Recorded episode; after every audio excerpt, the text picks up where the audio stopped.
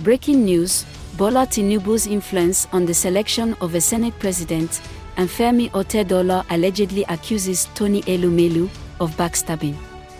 This and more are the latest developments happening in Nigeria.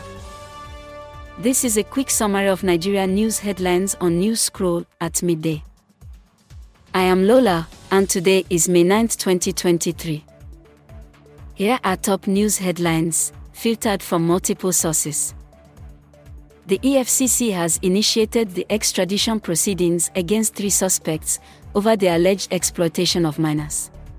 Report by The Vanguard NG.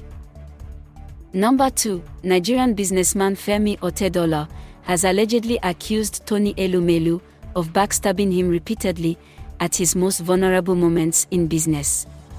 Report by The Will News.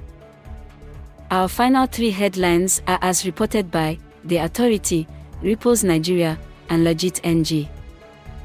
Number 3. The House of Reps has queried the Nigerian Communication Commission over its 1,014 projects that were carried out to the tune of over 2 billion naira.